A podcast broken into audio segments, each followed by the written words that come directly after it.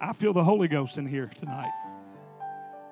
I tried to sing you enough where y'all didn't have to preach tonight. I tried, and I, but y'all just wouldn't have it. I'm just kidding. I'm just kidding.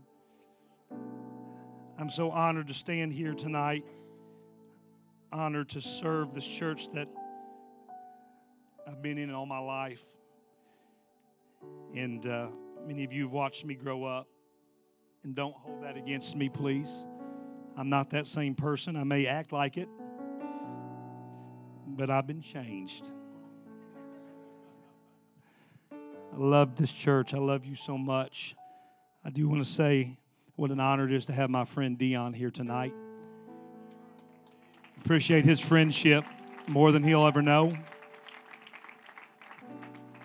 If you know you heard us talk to each other a little bit, you would think we don't like each other. I seem to have that effect on people. We talked about that in the car today. Cheryl said, You just need to be nice. And I said, What do you mean? I'm nice. And she gave me that look that says, No, no, you're not. But I'm glad to have him tonight. I was at the off. I was here in the, the church last night, and uh, he sent me a very familiar text, something like, "Where are you? I'm going to come by and throat punch you," which was a joke. I, I certainly hope so. And uh, he said, he said, "What are you doing?" I said, "I'm at church study." And he said, "You preaching tomorrow?" And I said, "Yes, I am." And he said, "Okay." and uh, didn't think much about it. And he texted me today. He said, "You still preaching tonight?" And I said, "Yes, I am." He said, "Okay." And he come walking in the door, and I'm honored to have him here tonight. Honored that you are here tonight, but most of all, I'm honored that the Lord is here. We have felt Him in His in our worship. The Bible says that He inhabits the praises of His people. We have gathered here tonight. We have worshiped and we have praised. And one thing that we know for sure that God is in the house. It's evident in your worship tonight. It's evident in what I feel here tonight. It's evident what in what God is doing in our midst tonight. He is here. And I do want to say before I get into my text, I will be taking you to the book of Mark, chapter 2. You can be turning there, but I do know that I have heard from the Lord and I have come. I'm just letting you know tonight that I have come with expectancy that God is going to do something in this house. I don't know if it's still yet to come. I believe it's still yet to come, but I believe that in this prayer service that we had just a few moments ago, I believe that we're going to hear reports of miracles. I believe that God has done the miraculous already in this house, but I don't believe that God is done with us. I don't believe that God has spoke into my spirit what he has spoke into my spirit for us to be done with what he has already done here tonight. And I believe that God is going to do something great. If you believe that, shout amen. Very lengthy, kind of a lengthy reading. Mark chapter 2, verses 1 down through verse number 12. And the Bible says, and again he entered, Jesus, into Capernaum after some days. And it was noise that he was in the house. And straightway many were gathered together, insomuch that there was no room to receive them. They knew that Jesus was in the house. They had heard of the miracles that have taken place, and they come to see this man. But such a great multitude came that the house could not contain them all, could not hold them. No, not so much as about the door and he preached the word unto them. And they come unto him bringing one sick of the palsy, which was borne of four. And when they could not come nigh unto him for the press, they uncovered the roof where he was. And when they had broken it up, everybody said, when they tore the roof off, when they had broken it up, they let down the bed wherein the sick of the palsy lay. You talk about faith. And when Jesus saw their faith, he said unto the sick of the palsy, Son, thy sin be forgiven thee. But there were certain of the scribes sitting there and reasoning in their hearts. How many know that anytime that God does something, there will always be a wet blanket? We don't have to worry about things getting into con- out of control because somebody's going to be there to try to put the fire out. Well, you know it's true. And they said, Why doth this man thus speak blasphemies? Who can forgive sin but God only? And immediately, when Jesus perceived in his spirit that they so reason within themselves, he said unto them, Why reason ye these things in your hearts? Whether it is easier to say to the sick of the palsy, Thy sins be forgiven thee, or to say, Arise and take up thy bed and walk. But that ye may know that the Son of Man hath power on the earth to forgive sin. And he saith to the sick of the palsy, I say unto thee, arise, take up thy bed, and go thy way into thine house. And verse 12, and immediately it wasn't no uh, momentary thing, it wasn't something that happened the next day or the next hour or the next moment, but immediately he rose, he took up his bed, and he went forth before them all, in so much that they were all amazed and glorified God, saying, We never saw it on this fashion. There was an expectancy in the heart of those men that caused them to do something that had never been done before. And with the help of the Lord, I want to preach to you for the next few moments on this subject the power of expectation. The power of expectation. I want you to turn to your neighbor. I want you to look him in the eye, and I want you to tell them with all the faith that you can muster, I'm expecting God to do the miraculous in this house tonight. Turn to somebody else and I say, and say, I expect God to do the miraculous in your life tonight. Lord, we've worshiped you. We have glorified you. We feel you in this house. God, now by the authority of your word and by the power of your name, God, I pray that before we leave this place tonight, that a mighty demonstration of your power would take place. God, let there be miracles, signs, and wonders. Let there be healings that take place in this house. Let someone be delivered. Let somebody receive the gift of the Holy Ghost in the name of Jesus Christ. Now clap your hands and give him praise.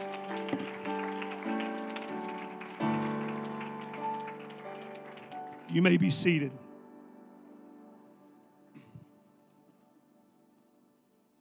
I want to say that we are lucky to be a generation who has the Bible, which is filled with stories and accounts, both in the Old and the New Testaments, that can build our faith in a very powerful way. When, you, when we hear the preached word of the Lord, when we hear the preached word of God, it ought to spark and build our faith in all that hear the preached word of the Lord. Imagine with me, if you will, that you were living in the Bible days instead of just reading about the Bible days. Imagine that you were living in the days when and where every experience was a firsthand experience. Imagine if you were the, one of the children of Israel and you were standing at the edge of the Red Sea, hearing the hoof, the hoofbeats of the chariots of Pharaoh's army coming up behind you, ready to take you back into captivity. You look all around you, you look to the right and you look to the left, but all you for, for any kind of a way out but all you see on every side are mountains and there is no way of escape for you You look around and you see the mountains, and you look before you and you see the impossible task of the Red Sea that just waits for you, waits to swallow you up. It just waits, inviting you to step in to snuff your very life from you. But there, but they knew that at any moment it was over for them. You would be complaining. You would be murmuring. You'd be doubtful. You'd be fearful. You'd be worried. You'd be upset. And that is the very thing that we find the children of Israel doing. And we often read the account and we say things like, they should have just believed and trusted in God. And we say that because we're reading about something that we're not living. You see, when you are the first to go through an experience, when you are the first to go through a situation, it shakes you at your very foundation because you don't know how and you don't know where or you don't know when God is going to deliver you. And the reason is simply because the story has not yet been written. We we uh, we all we've heard we have all kinds of stories contained within the 66 books that make up this Bible that we can look to as the very foundation that we can build our faith upon. But we are living, hear me, we are living in a time that is unlike any time that we have ever read about in the scriptures. It is a time of great challenge. It is a time of great tests. It's a time of great and very real struggles. And some of the things that you and I are facing today we can't necessarily find a scripture in the Word of God that exactly fits what we may be going through right now.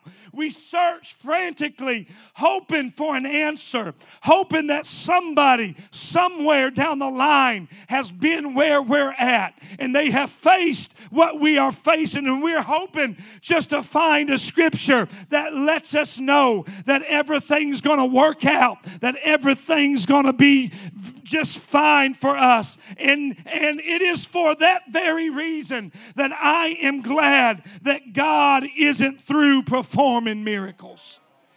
He's not just here to do encores to the things that we have read about, but God will do something that you have never read about, that you have never heard about. He is here to do something that you have no reference point to, something that, that you can't say, Well, bless me, God, like so and so. You won't be able to say that because what you are dealing with and what I am dealing with is so unique unique to our situation, and we don't necessarily know what to ask God for. Sometimes we go through it and we want an answer, and we pray, God, would you just work it out? Would you, you know how we do? We boss God around. We say, God, if you'll just do it like this, if you'll just do it like I want you to do it, then everything will be all right. But how many know that sometimes we go through things that we have never faced before and we can't find a precedent that has ever been set for what we are going through? And sometimes we pray to God and we don't know what to ask Him for, but all we can say is, God, I need you to show up in my situation. And God, I don't know what I need you to do, but I need you desperately to do something in my life. Romans 8 6 says it like this For we know what we should pray for as we ought. But we sometimes simply say, God, I don't know what to ask you to do about my situation, but I gotta have you step in and I have to have you do something. Do what you want to, God. I don't really care at this point because you are working all things out together for my good. I need you and your and I need your will now more than I've ever needed it before. And I and I need you and I expect you to do something miraculous in my situation.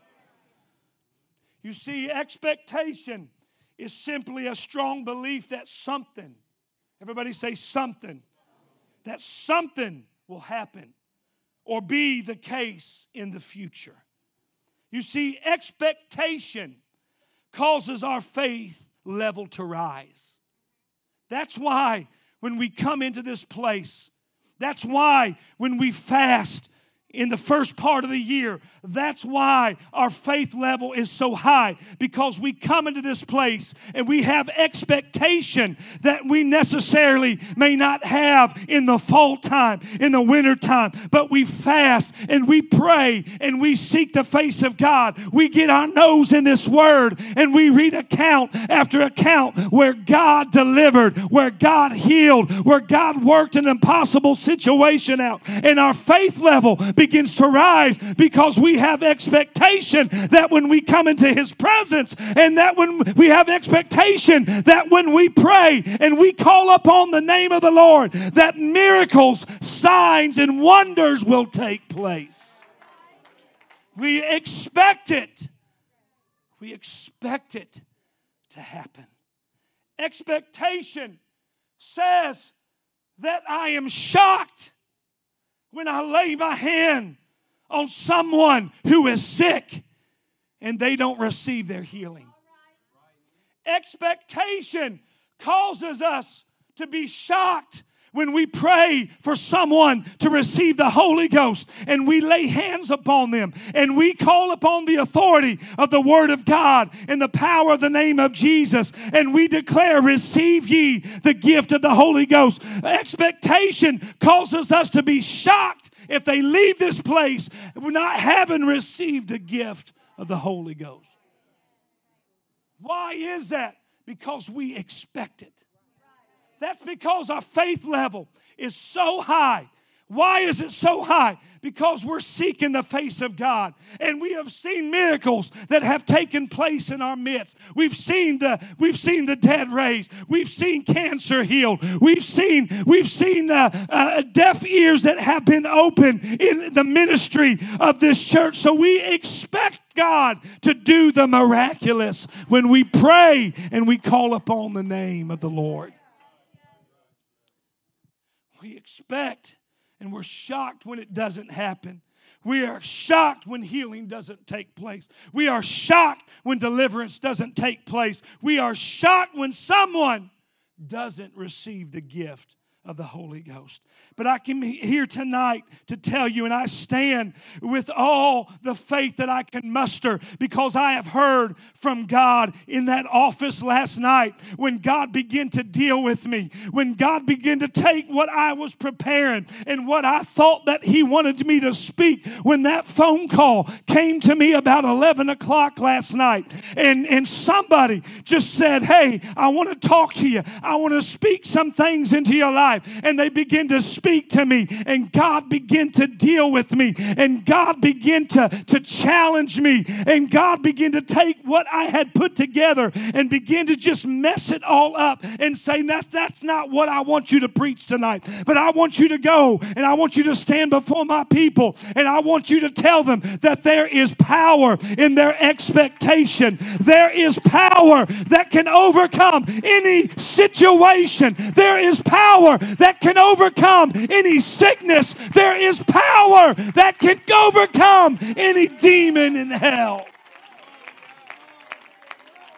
And so I stand before you tonight and I say that I have faith enough to believe that somebody is going to receive their healing tonight. I believe that somebody is going to be delivered from the chains that have had you bound. And I believe that God is going to work in someone's situation. You've come here and you're at the end of your rope and you don't know what to do, but God is about to step in on the scene and He's about to do a work in your life. Would somebody clap your hands to the Lord?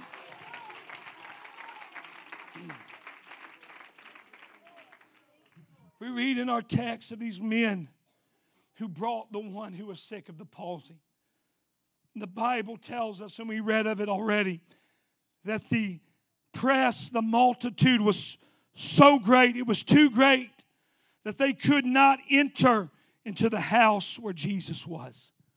Jesus was in Capernaum, and when news spread, so many came to hear him that the house could not contain them.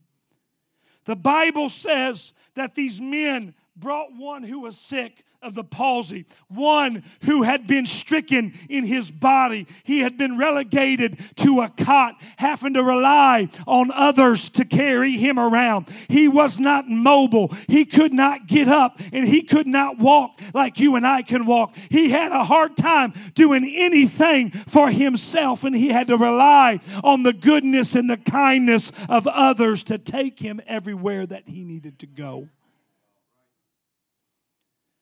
But what caused these men to pick up that bed and to try to get to where Jesus was? Why? would they bother themselves? Why would they take their time to try to get this man to where Jesus? And the answer is simply that they expected Jesus to heal their friend.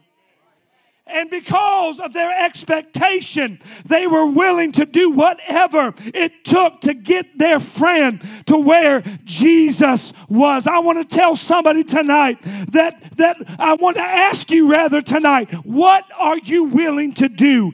How far are you willing to go? How far will your expectation take you? The expectation of that group of men completely altered the life of the one that was brought to Jesus. They could have, they could have carried him to the door. They could have looked at the multitude and said, There is no use. They could have looked, they could have looked at all the people that were gathered at that place and said, We're not, we're not wasting our time. We will never be able to get him to where he needs to go. But expectation caused their faith level to rise. And they were willing to do something that others thought was crazy.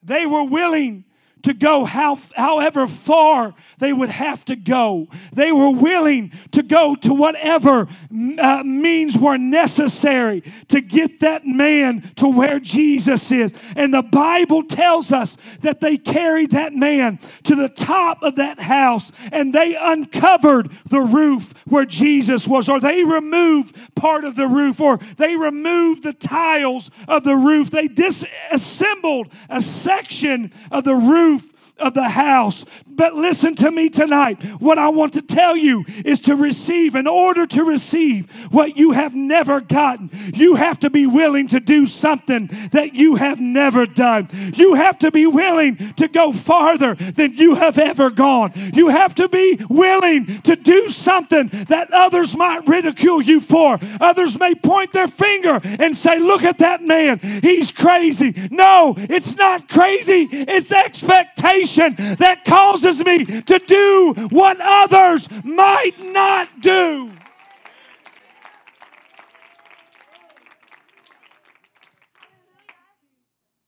This week, uh, well, last Sunday, and I tell you this for a reason. Last Sunday, I was standing down here, and Pastor preached such a wonderful message. I think we ought to thank him for the message that we heard last Sunday. pastor preached and I was convicted in my heart. I sat through that message not knowing what to do, not knowing how to act, not knowing what God wanted to do. But I felt that there was a giving spirit in the house. And I turned to my wife and I said, Babe, uh, we're going to give tonight. And she said, To what? I said, To whatever it needs to be. Uh, we're going to write a check and we're going to give. And I was weeping as I turned to her. And uh, I, I, turned, when I, when I turned, I, I, saw that she was weeping too. And so we stepped out on faith. Not to, I'm not telling you to pat myself on the back tonight, but we stepped out in faith and we gave, we gave according to what God was dealing with us about. And I wrote the check and I laid it on the altar, and I saw that several others did the same.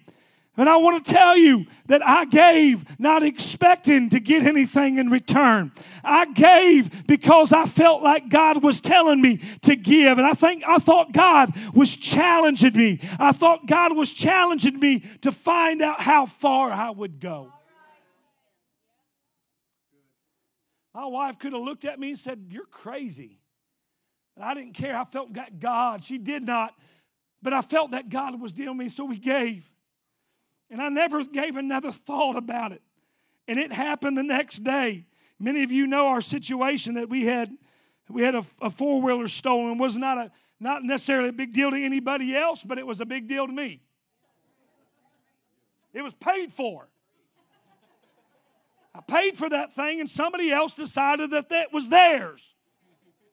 I was angry. I was some God, you get somebody. Whatever you let them be riding that, that four-wheeler down the road and let a lightning bolt. No, I didn't pray that. I felt like it. But I gave and I never really thought anything else about it. We went home and I went to bed. I got up the next morning and uh, I was working at the campus and I come walking around the corner in Gentry, in Gentry fashion. He's walking towards me and he's shaking his head. I'm like, What's up, dude? He said, Dude, you're never going to believe it. I said, Try me. He said, They just found your four wheeler.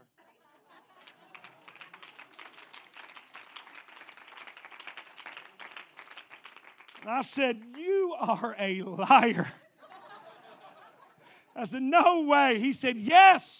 They just called. They found. Listen, that may not be a big deal for somebody else, but that lets me know that when we are willing to give, God will always give it back to us in good measure that is pressed down, shaken together, and running over.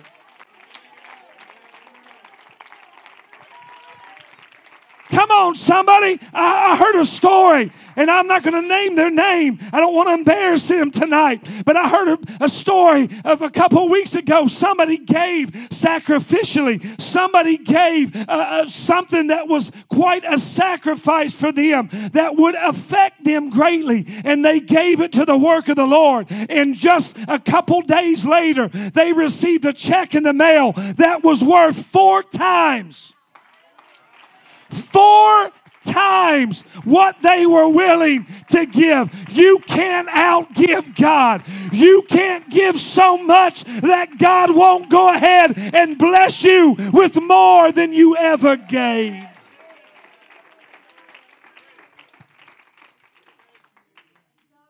So to top it off, I thought that was a pretty good week. I thought that was I, I was good with that. That, that four wheeler was worth far more than what I gave in the offering that night. But fast forward a couple days in a situation that Cheryl and I are facing, and we thought, well, it's something that we need to do, but it's a, it's a, it's a lot of money. It's a lot. Of, it's something that it's gonna it's gonna tax us. It's something that's gonna be a stretch for us. But we, it's something that we've got to do. You know what, brother Duggar? I got a phone call. Uh, uh, just a couple days later of someone that said listen I, I know this is something that needs to be done around around here and i'm just going to go ahead and i'm going to step in and i'm going to bless and i'm going to give you what you need for far less than what you thought that you would have to pay. Don't tell me that god doesn't work miracles. Don't tell me that god doesn't far exceed our expectations I didn't give because I wanted back from God. But God, when we give, when we step out in faith, God said, I see your expectation. I see your faith. And I'm going to go ahead and step in and move in your situation. Sometimes we just got to do something that we've never done before. 1 Samuel 17, we read the account of David and Goliath. We all know the story well. Saul and the men of Israel gathered to battle the Philistines in the valley of Elah. The Philistines, there in that battle, sent out their champion, sent out Goliath, and the Bible calls him a giant. I've heard many, you I've read many uh, things that conflict, but the best I could tell, Goliath was somewhere around nine foot tall. How, how, could you imagine standing on battle or standing on the battlefield and someone about five times your size come walking out with boxing gloves on, ready to punch you right in the face? Can you imagine what they felt like when Goliath steps out across that valley and he begins to say, Who will fight me?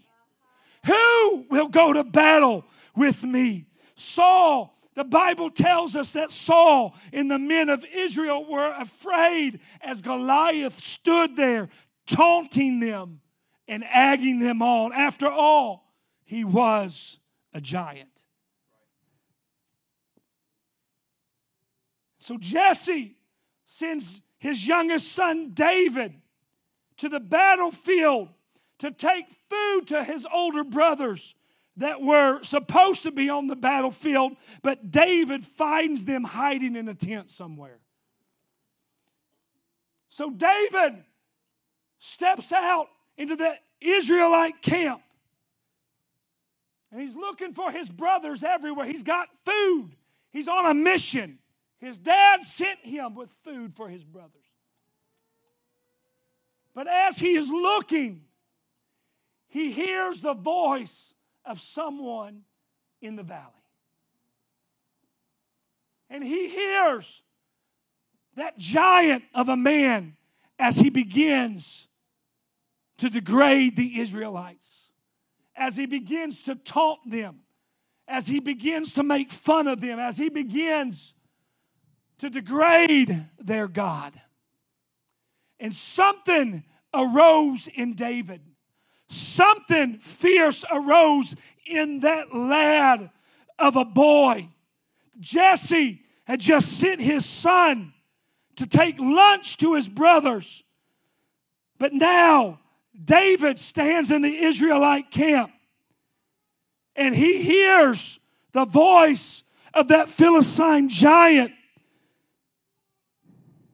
and he begins to ask, Who is this uncircumcised Philistine? You see, David never referred to Goliath as a giant. He never said, Who is that enormous man standing just on the other side of the valley? No, he said, Who is this uncircumcised Philistine that should defy the armies of the living God? David said, If nobody else will fight him, if my brothers who are much older and much bigger than I, if all the men of Israel, the armies of Israel, will hide and not fight him, then I will fight Goliath. David said, I am willing to go. But what I want to tell you tonight that what David was about to do was unprecedented. He knew that he was outman on his own. David knew that he could never conquer the giant on his own. But there was expectation in the heart of David that caused him to totally expect the giant to fall when he stepped onto the battlefield. This wouldn't, however, be the first time that giants had been defeated. You see, in Numbers 14, 12 men were sent out to spy the land of Canaan and search the land that God had promised to the Israelites. And you know the story, and they brought back the report. We can't take the land. They are stronger than we.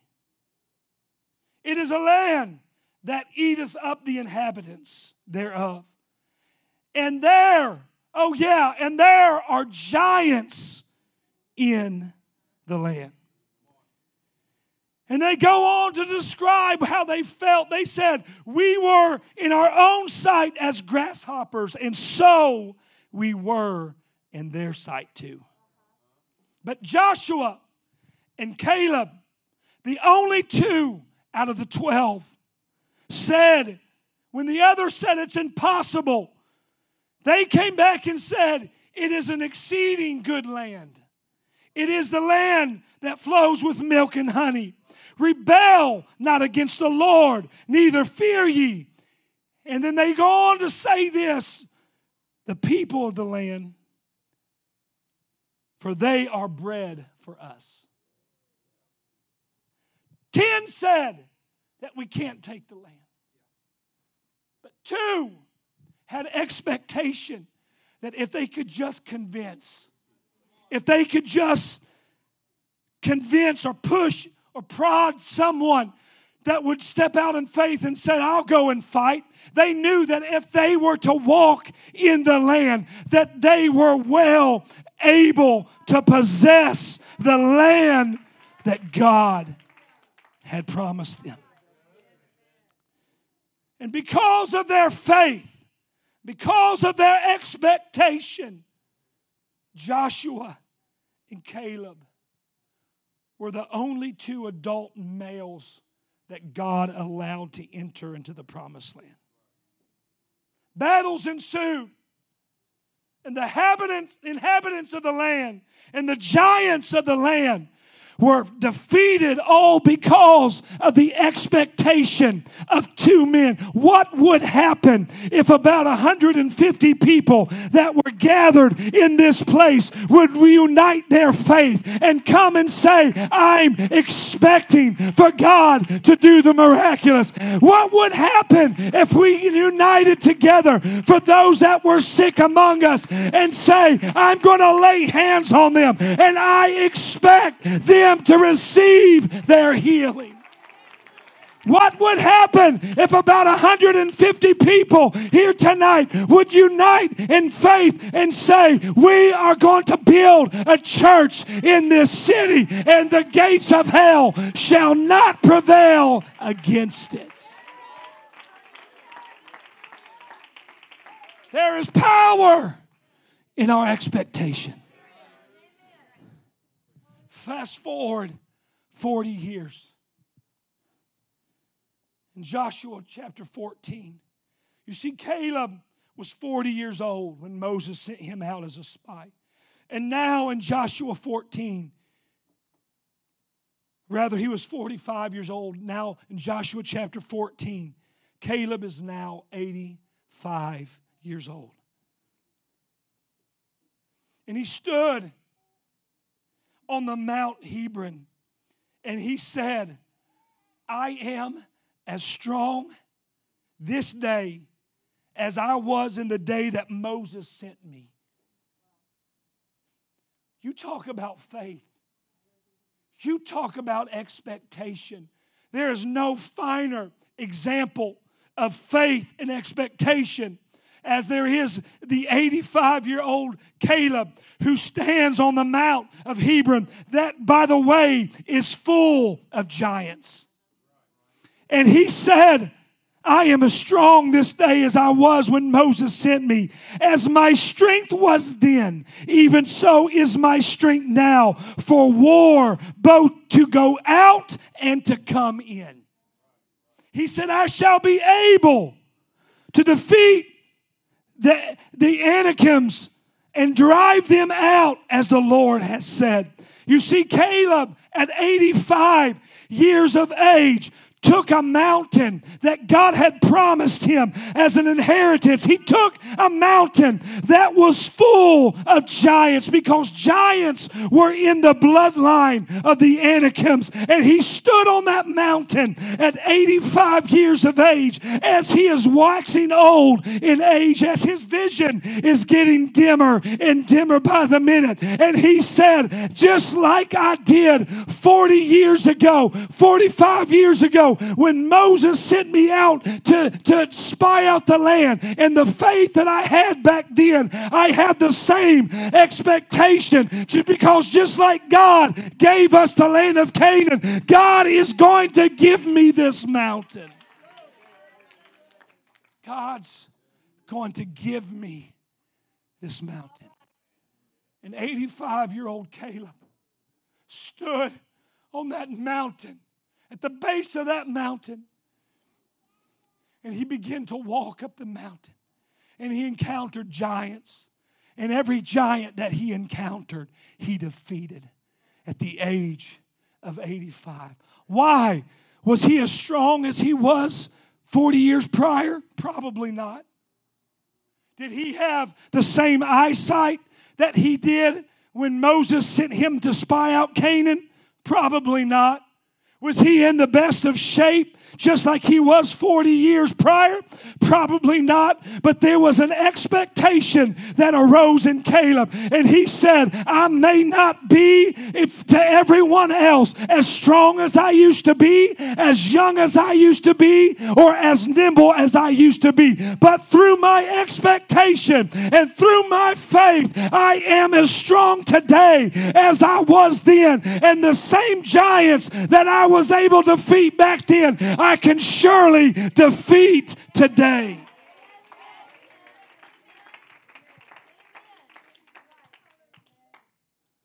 You see, Caleb wanted that mountain because he wanted to give that mountain to his daughters. And would he give a mountain to his daughters that were full of giants? But he killed the giants in the mountain. Something very interesting. I thought I, I was I was I was just blown away when I read this account of Caleb. I began to do some research and I, I looked up the name Caleb and what the meaning was. And guess what it is? The meaning of Caleb is simply mad dog.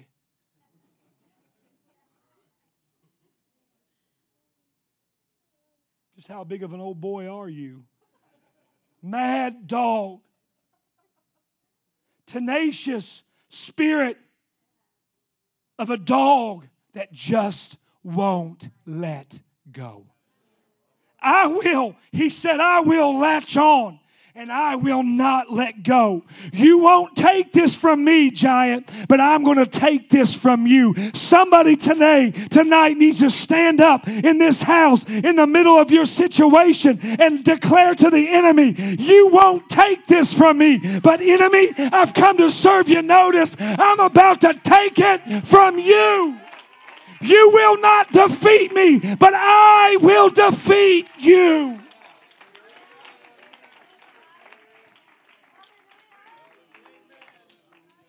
Spirit of a dog that just wouldn't let go. And so we go back to David, the account of David and Saul. When Caleb, at 85 years old, is willing to fight a mountain full of giants. And we read of Saul cowering because of one giant.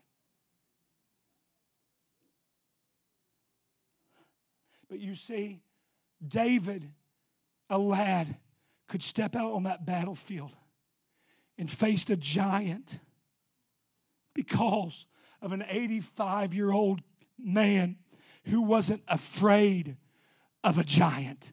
He wasn't afraid of one giant. He wasn't afraid of a multitude of giants. He wasn't afraid of a land that was full of giants. He wasn't afraid of a mountain that was full of giants that he wanted to give to his daughters for an inheritance. So it cost him to be real, to be willing to go and fight and to slay the giants. David David fought that giant Goliath because of the precedent that had been set, because of the precedent that Caleb set.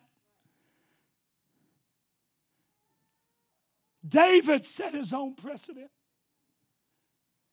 And from that moment on, David's nephews, the next generation, were known as giant killers. All because a lad was willing to fight a giant that nobody else would fight.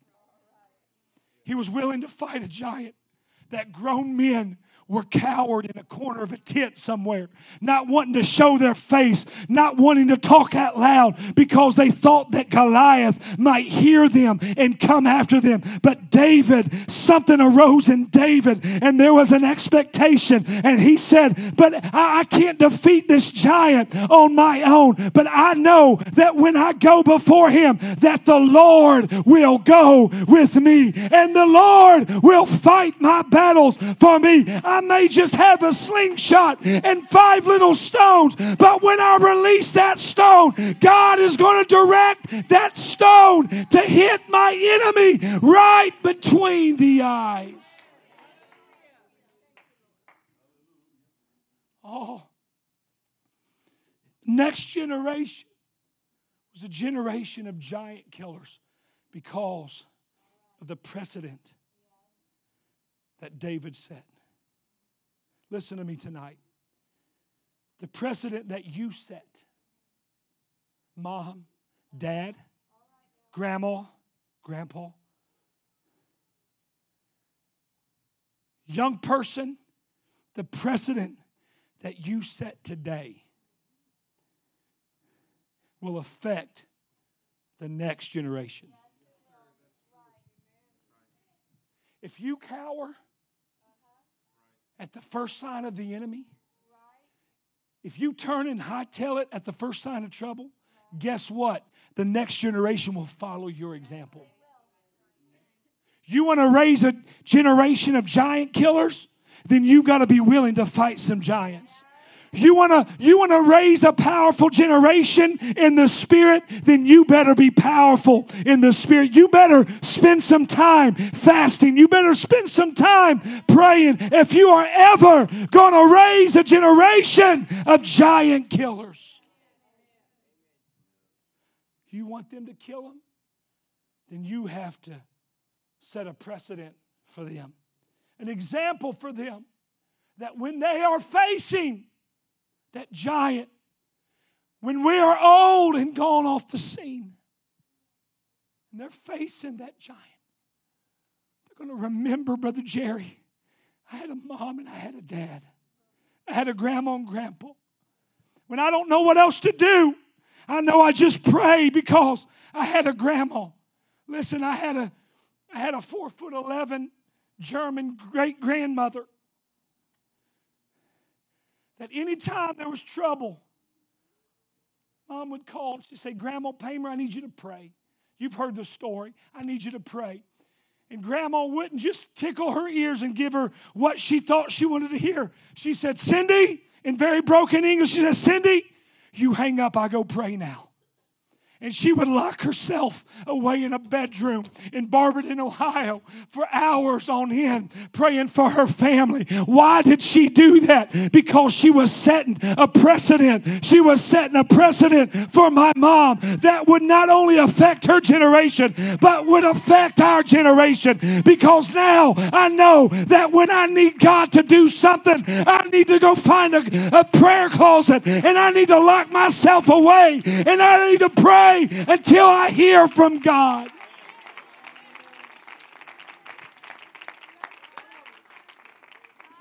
her precedent, her example affected my generation. And her precedent will affect his generation because he'll know that any time that we faced a situation, my mom and dad would pray.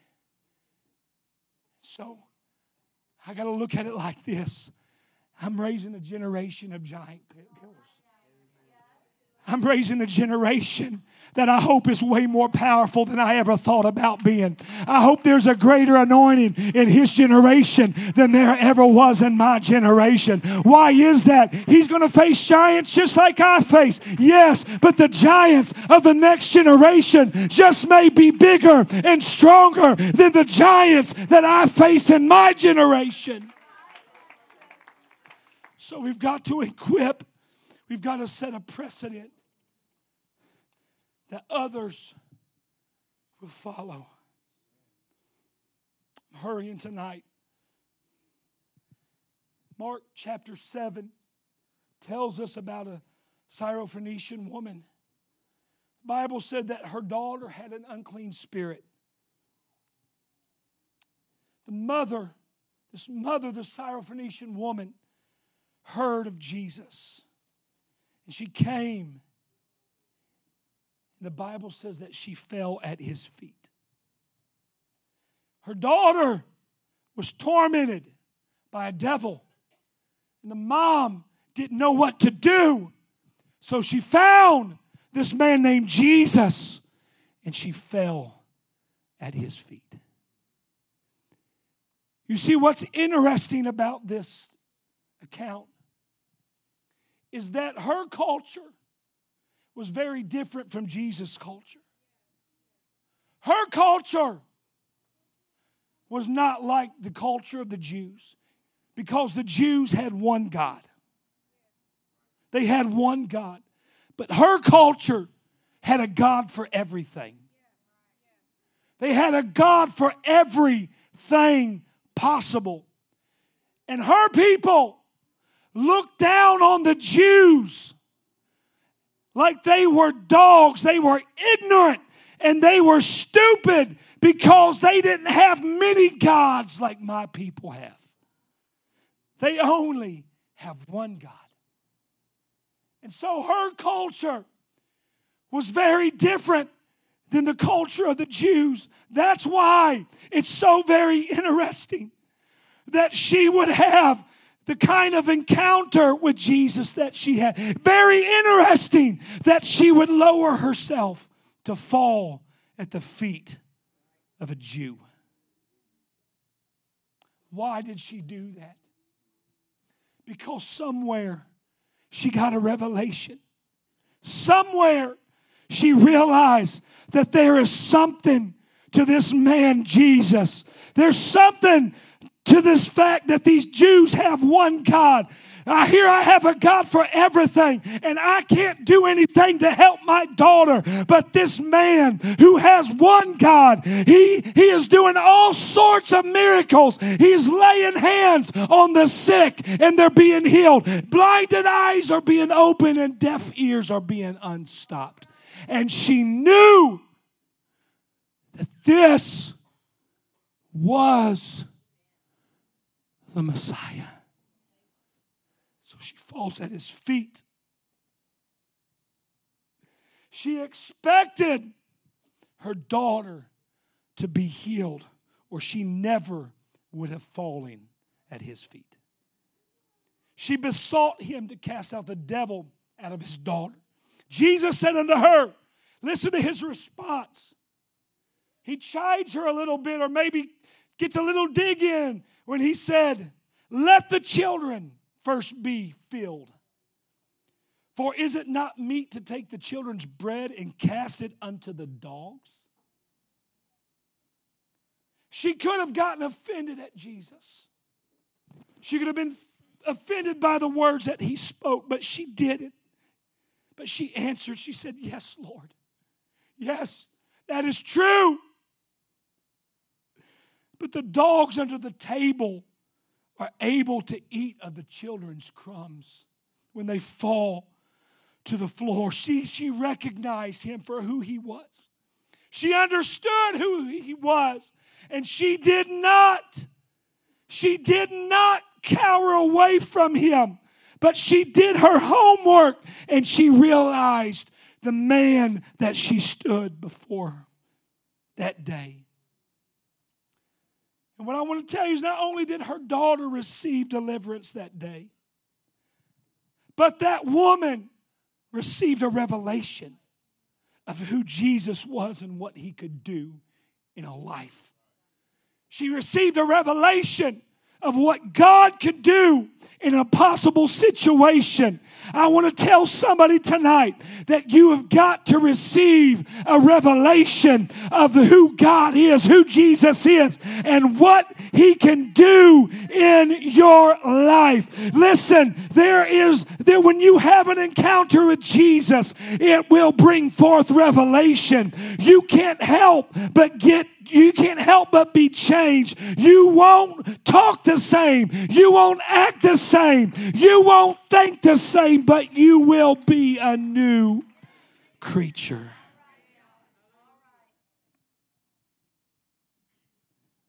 One more account Matthew chapter 9.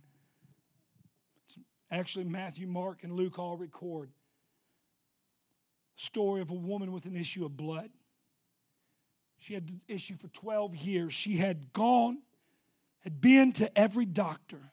She has spent everything that she had. And the Bible says she grew none the better, but she had grown worse. She had exhausted all of her possibilities. But there was this man named Jesus. She knew that if she could get to him, that she would receive her healing. What caused her to be willing to risk her life? Because I believe that she risked her life to press through a multitude. She could have been trampled, she could have had her life taken for her. But she heard maybe the prophecy from old Malachi in Malachi chapter 4 and 2. When Malachi spoke these words, but unto you that fear my name shall the Sun of Righteousness arise with healing in his wings. Simply being translated that he would arise and that he would have healing in his hymn. All she had was a word from God. All she had was a prophecy from old Malachi that was before her time, but it was the word that she needed and she clung to it. She had a word from God and she had a promise from God. She didn't have a precedent though, but she had a promise.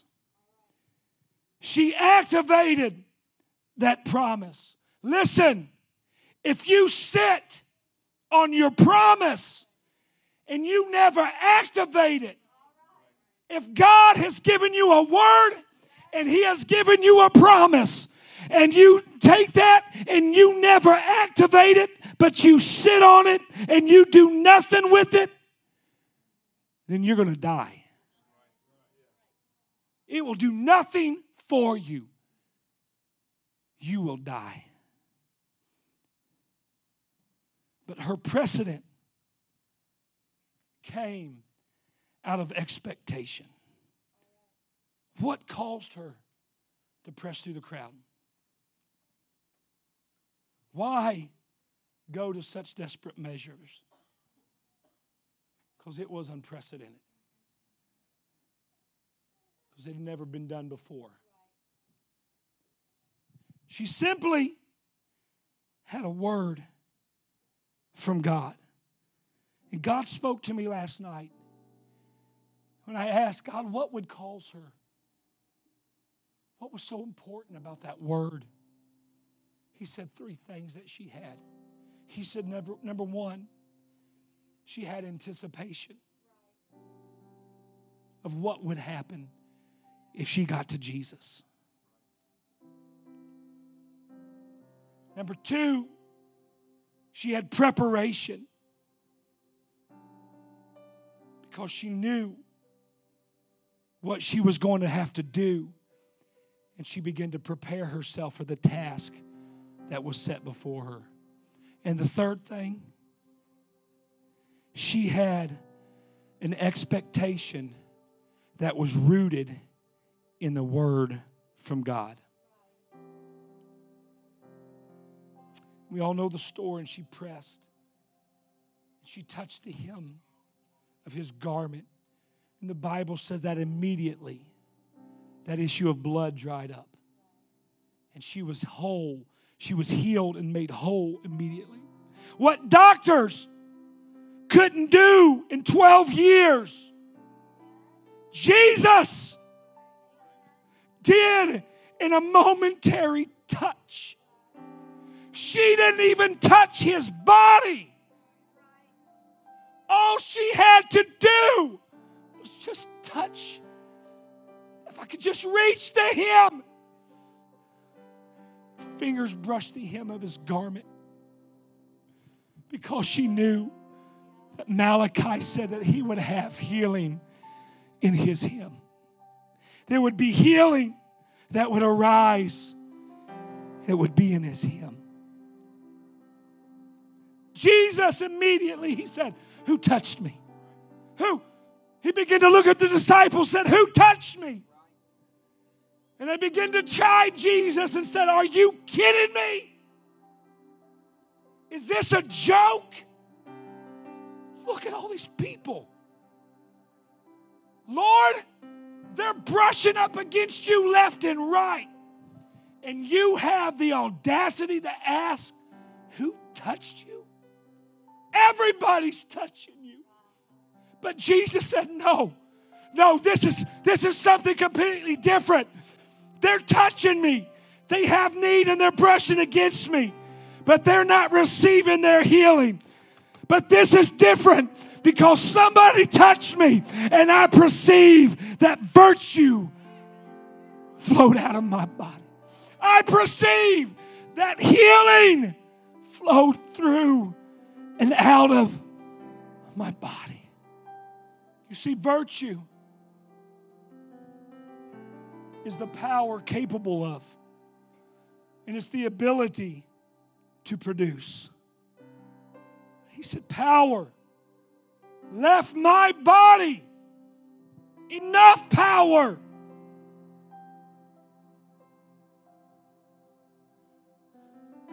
You see, that day, enough power left his body. You want to hear a travesty? Enough power left his body to heal everybody that touched him.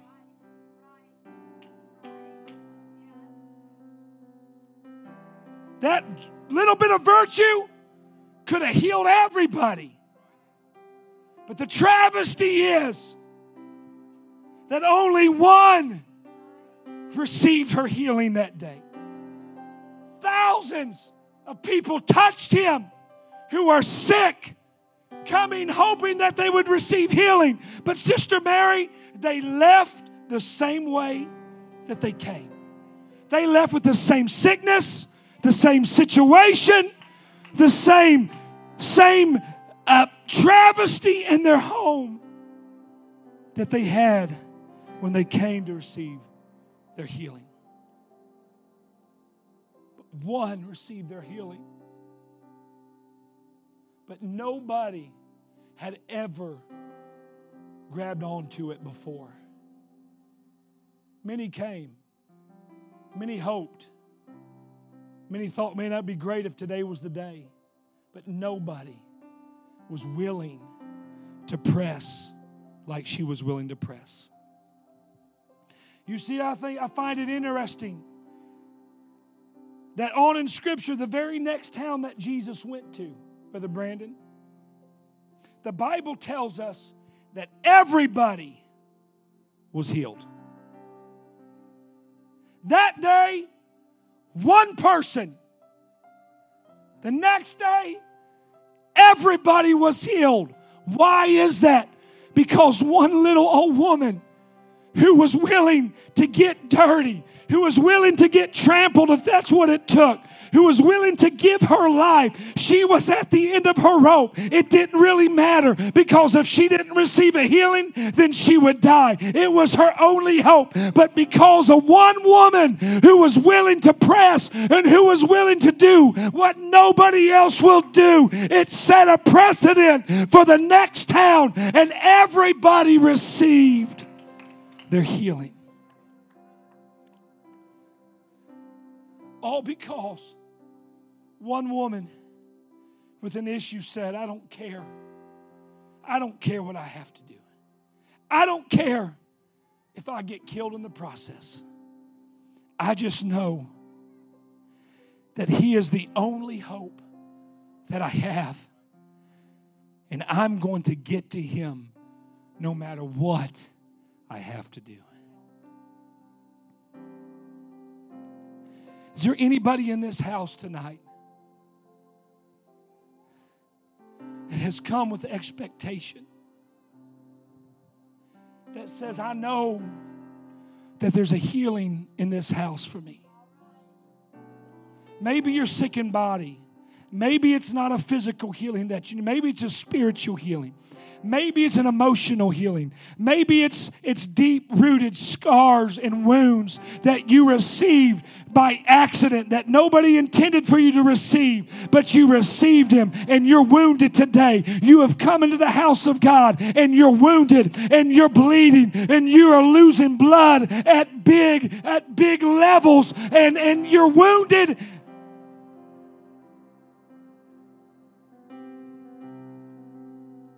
have expectation. If I could just somehow, if I could just somehow get to Jesus.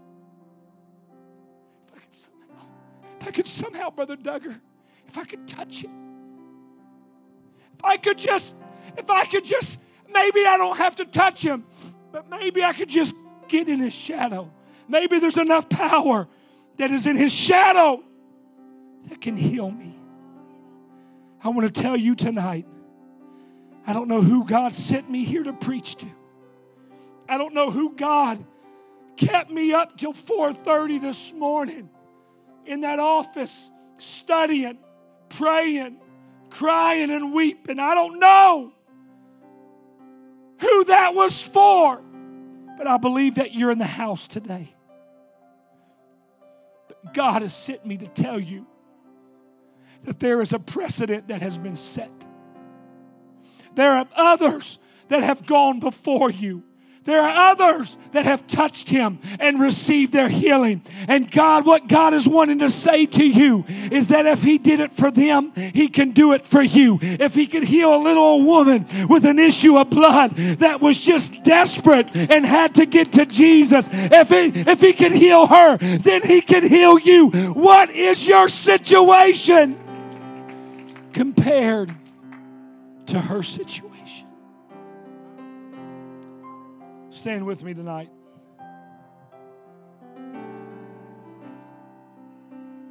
You see, expectation without promise is just hype. It's nothing more than hype. But you couple promise with expectation, the miraculous will happen.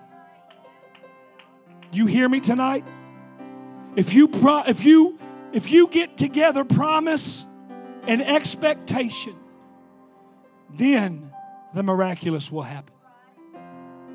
How long has it been since you received that word from the Lord? How long has it been since God said, I'll heal you? How long has it been since God said, I'll, I'll, I'll, I'll fix that broken relationship? How long has it been since God has given you a promise and you've carried it in this service, into this church service after service after service, you have a word from the Lord, yes. You have a promise from the Lord, yes. But your problem is you have no expectation Because a promise without expectation is powerless. But you mix that promise with your expectation.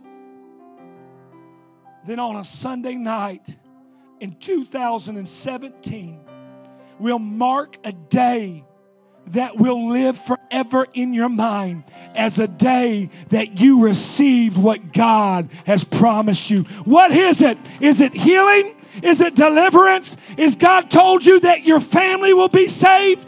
If God told you that your lost children would come back to an old fashioned altar of repentance, if God spoke it to you and you have expectation that God is going to do it, He will bring it to pass.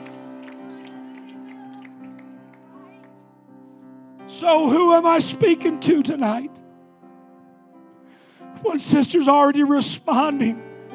Listen, I shouldn't have to open these altars to you and beg you to come. I know that there are many issues. I know that there are many problems. And I know that there are many promises that are in this place tonight. Who has come expecting God to do it tonight? Who has come expecting that God is going to change your life, that God is going to change your family, that God is going to change your situation.